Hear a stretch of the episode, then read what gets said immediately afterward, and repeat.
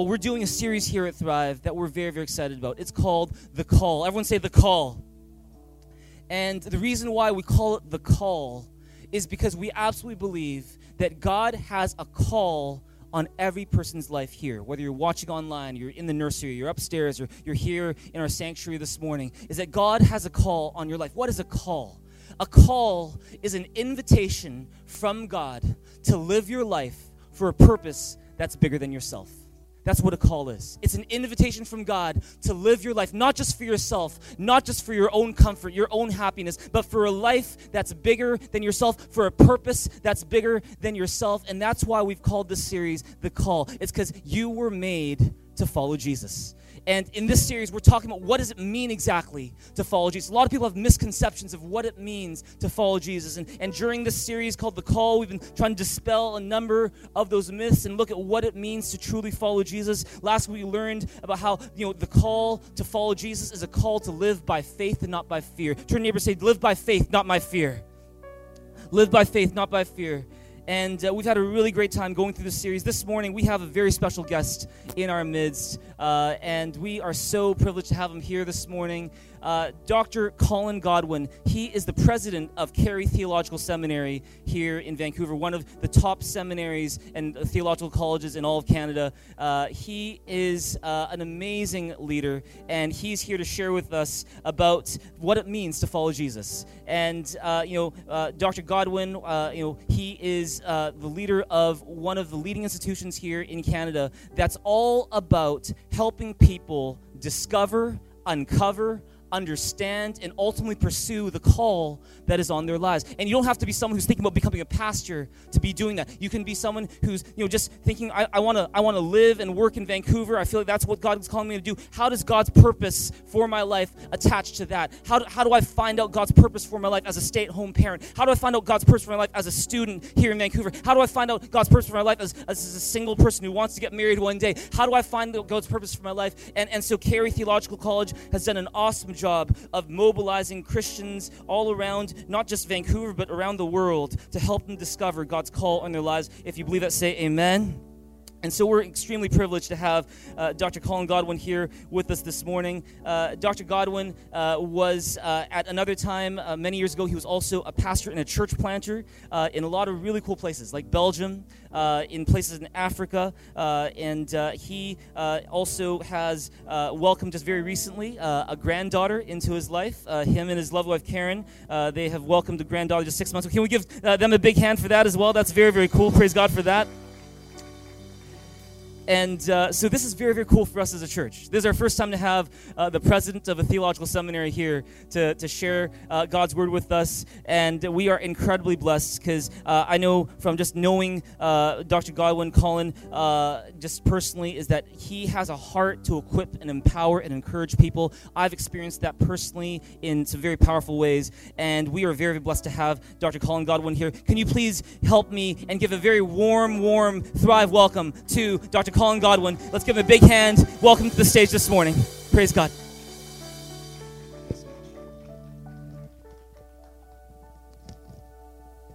Good morning, church. I'm uh, so excited to be here. And what a great welcome. I met at the door by a VIP, and everyone's so enthusiastic, enthusiastic, not just welcoming me, but welcoming Jesus to our midst and saying, Jesus, you are alive, you are real, you changed my life, you can change it some more and we look forward to some of that today. My message this morning is uh, entitled Go Fish, and uh, that's a card game. But uh, this morning, we're going to look at um, Jesus' call to those, uh, those fishermen. It's probably a story that some of you know pretty well from Sunday school and other places, uh, and probably heard it preached on. You've read about it. So let's just dive right into the text. Next slide. Let's read this together. As Jesus was walking beside the Sea of Galilee, he saw two brothers, Simon called Peter and his brother Andrew. They were casting a net for the lake, for they were fishermen. Come, follow me, Jesus said, and I will send you out fish to people. At once they left their nets and followed him. Going on from there, they saw two other brothers, James, son of Zebedee, and his brother John. They were in a boat with their father Zebedee preparing their nets. Jesus called them, and immediately they left the boat and their father and followed him.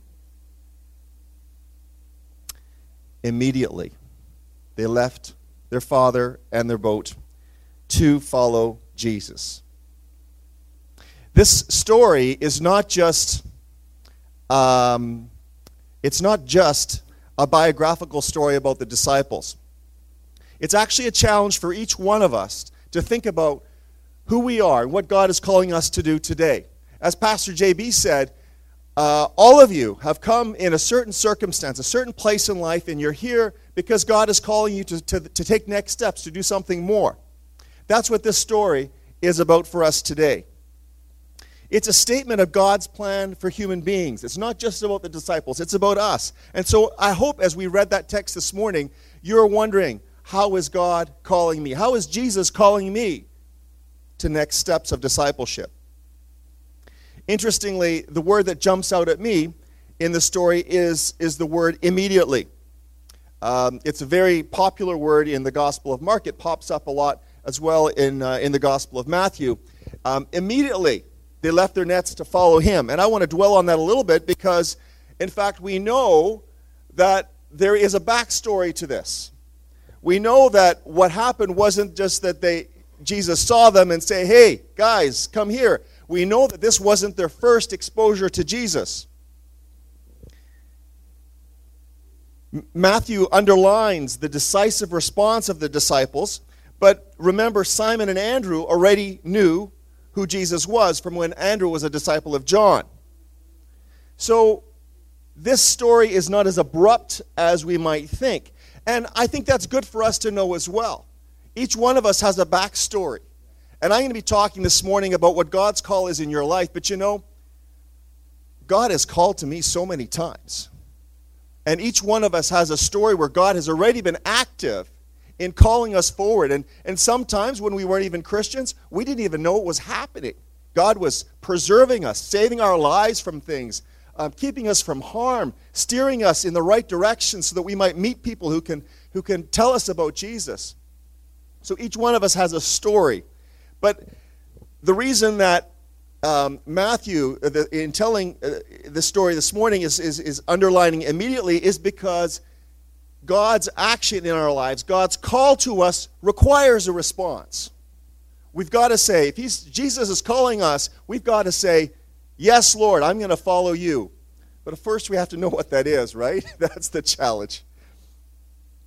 And um, the way that this story is laid out by Matthew, and I, I think it's intentional, is uh, in fact a little bit of a parallel to uh, the calling of Elisha in the Old Testament. So let's read that one together as well to get ourselves in the right frame of mind. So Elijah went from there and found Elisha, son of Shaphat. He was plowing with twelve yoke of oxen, and he himself was driving the twelfth pair. Elijah went to him and threw his cloak around him. Elisha then left his oxen and ran after Elijah. Let me kiss my father and mother goodbye, he said, and then I will come with you. Go back, Elijah replied. What have I done to you? So Elisha left him and went back. He took his yoke of oxen and slaughtered them. He burned the plowing equipment to cook the meat and gave it to the people, and they ate. Then he set out to follow Elijah and became his servant. It's interesting. Have you ever asked yourself why Jesus called fishermen? How many of you ever how many of you have been fishing? Is anybody here a fisherman? I saw one hand. Okay. Looks like we're pretty urban dwellers here. There's another one. All right, that's good. Um, uh, I've not been a fisherman, but um, I remember in, uh, in Africa uh, getting up uh, on the shores of Lake Congo. We were visiting uh, a ministry there. And uh, early, early in the morning, these, um, you hear these fishermen singing on their boats. And they're, they're rowing. It's old fashioned fishing. And they were actually coming back. They were coming back. They get up when it's, it's still dark and they head out there and, and so I wonder whether there are some real, some good reasons why Jesus called fishermen. I, and, and I think here are a few um, um, examples. To be a fisherman requires perseverance, right? You got to go out there and you have to stick with it. It requires a lot of patience, waiting for the fish to bite or to gather in the net. It also requires a sense of timing. You, have, you, you need to anticipate when storms are going to come. You need to have some sense of where the fish are going to be. It's a little bit more of an art in some ways than a science. And um, those are great skills for these disciples to have. They, they also needed courage. Fishermen need courage. And, and certainly on the lake that they were fishing on, it was prone to violent storms which is something decidedly that the religious leaders of the day they lacked. They lacked courage. They lacked many of these qualities that jesus was looking for. Um, how many of you have some post-secondary education? I got lots. Few other hands. How many are in post-secondary education or have completed degrees? It's interesting that uh, none of these guys went to university you know? Jesus was looking for character and so that's something that can sometimes slow us down. We say, Well, Lord, um, I don't have uh, all the background that I need, but He still called them. They were interesting candidates for following Jesus because, as we discover in the Gospels, they were often self centered, wanting to have the best place near Jesus. They they some often they didn't get it what was really going on what jesus was saying to them and he would explain to them have to explain in detail his parables to them they were also inhospitable, something that I have not experienced here today.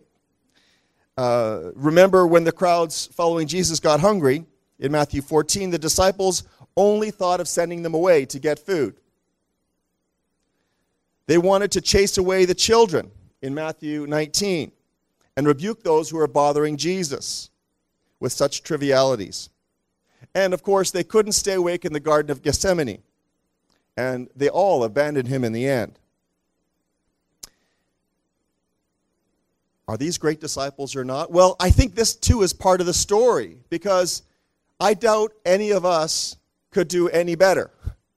This is just the humanity of the disciples and the people that God calls because God is glorified when He calls imperfect women and imperfect men to follow Him, and they are weak and they are vulnerable and they have uh, character issues often, and yet He does His work through them anyway and He is glorified. And so, um, with, with the growth of your congregation, you want people to point to Jesus, to say, He's the one who did this. When you're in your family, when good things happen, you want to say, then you can say, It wasn't me. You can really say that. It's not about me, it's about Jesus. Jesus has blessed me, and I didn't deserve it. So it's good to keep that in mind. God does not need servants who think that they are doing God a favor. God does not call those who think they can help God do God's work. Jesus wants followers, people who align themselves with his priorities and leave themselves to enter into his kingdom. I'm going to talk about the kingdom of God a little bit later. The task of discipleship, of forming leaders, as JB said, has become my vocational call because I've seen the difference that fully trained, wholehearted followers of Jesus make in the world, people who are Christian leaders, each one in their own sphere. Whether it's in Africa or uh, Canada or China or Europe, the task of discipleship matters a great deal. So, what kind of Elisha type risks might God be calling you to? What kind of leader in your own sphere of influence is God calling you to? I want to share a few stories with you this morning of Christian disciples that I've seen, the impact of holy, devoted followers of Jesus on the world that I've seen with my own eyes. And hopefully, as I'm talking about this, uh, sharing these stories, God will just prompt in you um, a new sense of what He can do in your life. In uh, 2016, Carey opened a campus of students in, in central China. Many of them are already pastors of large churches with several hundred members. We equip them to persevere in ministry. One um, pastor, Josephine, writes I love the church. I feel so blessed to be able to receive theological education at Carey. Opportunities such as this are so treasured by Christians in China. We don't get head knowledge, just get head knowledge at Carey. We are equipped with integrated knowledge that's very practical and usable in my faith and my church. And her calling, after her studies, is to take the gospel to unreached around the world and to her neighbor. Carey has just concluded a 30 year partnership, uh, a leadership development project in Africa. As JB mentioned, I, I worked in Africa after I was a church planter in Belgium, and uh, I was involved in theological education in Africa and also a general leadership role in missionary work in East Africa, in Kenya, um, and, uh, and Rwanda, and, and the Democratic Republic of the Congo in particular. So, in this uh, leadership development project, we started in the, in the late 1980s, and we have graduated over 300 students. When we began, these pastors had like a primary school education. It was pretty basic level education. And by the end of the 30 years, we graduated over 300 students, and we had um, done some capacity development with them so that we were now training uh, the, the professors, actually, in, with doctoral degrees in the theological colleges, in the Bible schools that had grown up in, in, in these denominations over 30 years. It was pretty exciting, pretty exciting project to be, to be involved in. And I saw with my own eyes how God can take weak people, people who don't have what it takes in the world's eyes, um, and turn them into fantastic servants of Jesus. I taught in, the Af- in Africa as a missionary before becoming president of Carey, before coming to Vancouver five years ago. My wife, um, Karen, and I, we would connect with different projects, mission projects, and with some of our students uh, in, in East Africa. One of the places that I loved to visit, I loved to visit because uh, I experienced a church that was alive and fully committed to the Lord, was the Democratic Republic of the Congo. I don't know if you see that in your mind on a map, but the DRC is a failed state. It's a place where there's no functioning uh, judiciary or police force. Uh, corruption is rife. Um, what that means is if you, you're a rich person and you see a poor person's land and you want it, you can just bribe a judge who will make some new uh, deeds to the property and it's yours. Um, and the violence is terrible. Uh, after the Rwandan genocide ended in 1994, the genocidal militia groups, they crossed the border into the, the jungles of, of, of uh, uh, the Democratic Republic of the Congo, and, and they hid there. And they've been there ever since, and they wreak havoc on the local population. The DRC, um, the Eastern DRC, is known as the rape capital of the world. And uh, what these groups would do is they would um, uh, would go in and abduct women um, from uh, outlying uh, who are in their fields and whatnot, and they would ab- abduct boys to uh, put, pull them into, into their militia. They were child soldiers. One of my professors in Rwanda, he, was, he had a, a nephew who was in the DRC uh, who, who, who, was abducted. And that was an interesting day at, at that seminary, at that Bible college. We were praying for this boy's release and um, it was amazing. He got he, the boy got sick, which wasn't great, but um, he was so sick that um, they just left him behind, and he managed to escape. But they wanted like twenty thousand dollars to to to release him. They were holding him as a hostage, and so that's for the boys. That's what happens um, from these militia. For the girls, they get abducted and they're used as um, sex slaves in these camps. And we, one of the ministries that we had that we were involved in was um, a rehabilitation ministry for these women. And uh, our church partner, so in this broken part of the world, dealing with the most broken people, um, they were somehow restoring these women to community. And uh, I have a, an experience of that time that I'm never going to forget for my whole life. Uh, we were in um, a brick uh, church building with a, a tin roof. Uh, it was a hot day and I was the visiting dignitary, so I had to sit on the stage. But they brought in women from these support groups, and what they would do is they would try to uh, come around them and, and give them skills and um, psychological counseling and training and medical um, um, help as well if they needed it, and uh, try to restore them from health. And uh, I was in this group, and I think they forgot that I was the only man there. And uh, what they did was they had these women share their testimonies. I'm telling you, friends, I have never heard anything so heart wrenching in my life. Um, uh, the stories. Uh, one woman, she was um, she was she was a prisoner for three years before she managed to escape, and by that time she'd had a child, and she was right there telling me her story. Um, I'm on the stage, and uh, uh, I, I, I, I, bit my lips so hard to stop from crying uh, that it bled. Um, it just brutal levels of brokenness. And as many of you know, there are there's that kind of brokenness all over the world. There's that kind of brokenness um, in our communities in different ways. Um, in, in our families, there are broken people all around us. But this was extreme.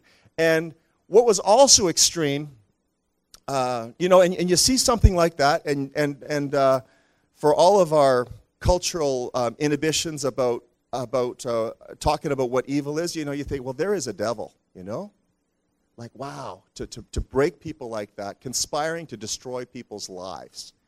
Um, so that's intense. The evil is intense. But in that dark place, God's people were intense.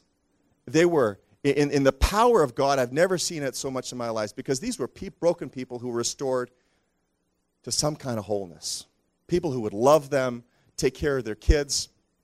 And uh, and I saw that. This, this denomination that we worked with in this uh, uh, um, uh, failed state, they had uh, developed three universities, they had five hospitals, um, dozens of clinics and health centers, Uh, an entire school system, all the way from primary to university.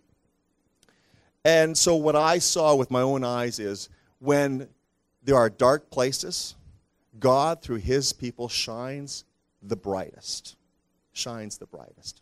So I don't know what God is calling you to, but what I saw was these were Christians who were taking risks. They were doing things they didn't like to do that were very uncomfortable. And God was using them. God was using them to restore the lives of those around them.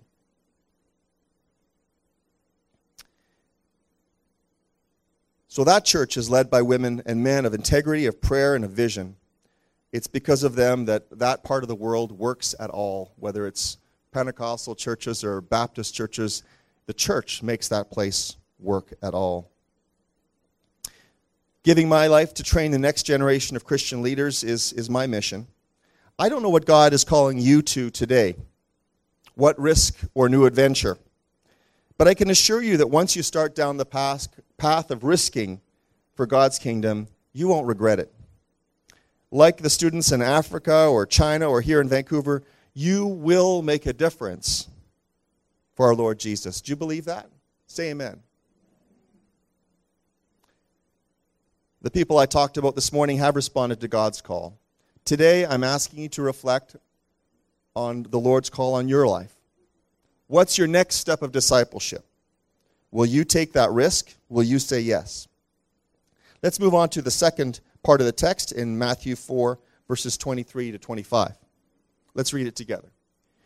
Jesus went throughout Galilee, teaching in their synagogues, proclaiming the good news of the kingdom, and healing every disease and sickness among the people. News spread about him throughout all Syria, and the people brought to him all those who are ill with various diseases, those suffering severe pain, the demon possessed, those having seizures, and the paralyzed, and he healed them. Large crowds from Galilee, the Decapolis, Jerusalem, Judea, and the region across the Jordan followed him. The kingdom of God means the rule of God. And I want to uh, talk a little bit about what that means. You hear sometimes Christians talking about expanding God's kingdom. Well, actually, you can't. Um, and that's not the language we see in the New Testament. Um, expanding the kingdom of God is not like a military incursion. Jesus calls us to enter into the kingdom. He says, The kingdom of God is near. The kingdom of God is, is here. The kingdom of God is not our responsibility to, to make it grow. Our responsi- responsibility is just to cooperate with God in what He's doing. So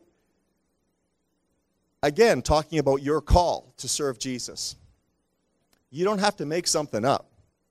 just reflect on what God is doing in your life and around you and say, Lord, how can I just participate with that? How can I take steps to join you in what you're already doing? The kingdom of God is not our responsibility, it belongs to God, it's already here. It's not synonymous with, with expanding the influence of our church or ministry. It's synonymous with the reign of God in our lives, in our church, in our community. The disciples and the crowds were being challenged to, tr- to transform their understanding of their own world and put Christ at the center, to trust in Him and to follow Him. This is the first mention of the crowds in Matthew. These are an interesting, the crowds are an interesting character um, in the story, um, if a bunch of people can be a character. They are the people who are attracted to Jesus because of his amazing miracles. And they're somewhere between his disciples and the religious leaders who opposed Jesus in terms of commitment. They, they can go one way or the other. Many times the crowds are very positive towards Jesus, but in the end they cheer at his death. So I often see myself as that person in the middle. You know? Um, when, you're, when, I'm, when, I, when God is putting a new challenge before me, it's like, well, do I go this way or that way? You know, or what is the clear call that God has for me? So again, when Jesus calls us, what is our response? Because he continues to call men and women to follow him. He continues to ask us to leave things behind to follow him, which is a key part of both of those stories that we looked at this morning. For Elisha and for the fisherman, you leave something behind. To make sacrifices, to take risks. It's no accident that this story immediately precedes the Sermon on the Mount. That incredible series of challenges which seeks to direct our commitment towards the kingdom of God. And so in the next verses, we read more about what, that kind, what kind of commitment that is. In Matthew 7, we read, Enter through the narrow gate. Let's read it together. Enter through the narrow gate, for wide is the gate, and broad is the road that leads to destruction, and many enter through it. And narrow the road that leads to life, and only a few find it. And again, we read a, a very challenging text in 724. Therefore, everyone who hears these words of mine and puts them into practice is like a wise man who built his house on the rock. This whole section of the Gospel of Matthew is leading us to that kind of sacrificial commitment that we talk about here. Building your life on the rock, the rock who is Jesus. Entering through that narrow gate, not which means not taking the easy road. The sacrificial, immediate abandonment of those imperfect fishermen to Jesus is what he asks of us. So, just before JB comes up and encourages you to, to give yourself to him one more time, I want to ask you a few questions. What next step of discipleship is God calling you to today? Is there a sin that's been continually holding back? And like, like Elisha, you need to have a barbecue, you need to, to burn it. or perhaps you need to get help from a brother or sister to overcome that sin so you don't have to face it alone. Is God calling you to give more of your time and money to help those in need? Here at home or in one of the broken places in the world? Is God asking you to take a step towards leadership in the church? Is God calling you to take that step and get baptized? What a great thing. What a great way to respond to Jesus. Is God calling you to start exploring a missionary call to become a pastor or an evangelist? To go and serve the Lord in a dangerous place, in a new place? Like me, you've probably heard the call of God many times. Jesus' invitation to take another risk to follow him. And so, in closing, let me say Jesus is calling you today. The kingdom of God is at hand.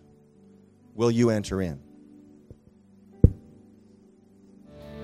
With every head bowed and every eye closed, I just want to lead you in a time where you can respond to God who's calling. The question is not, is God calling? The question is, are you listening? The question is not, is God calling? The question is, are you responding to that call?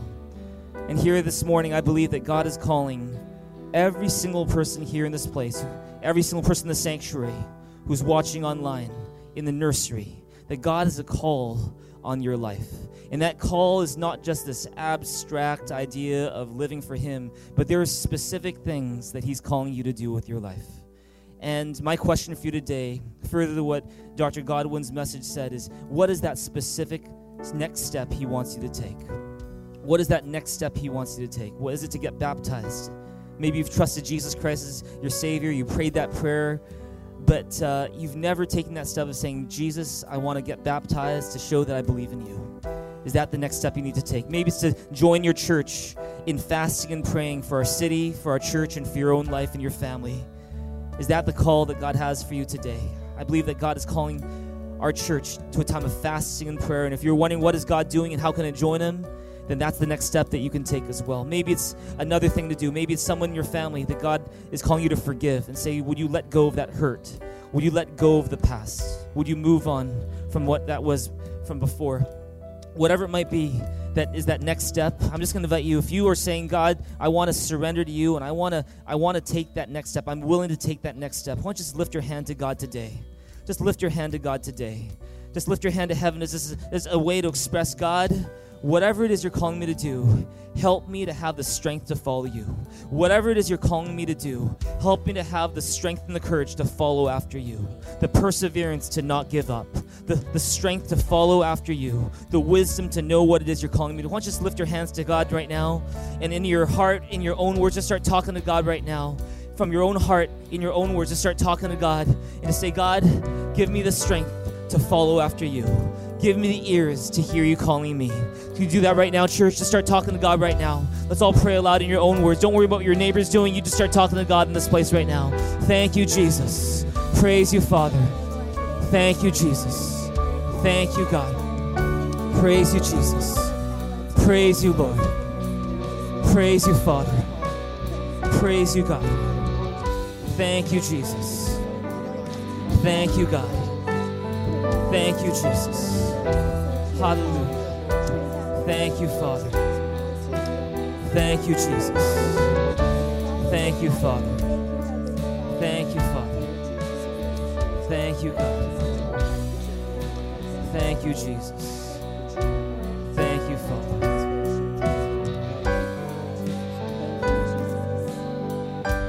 Why don't you repeat this prayer after me?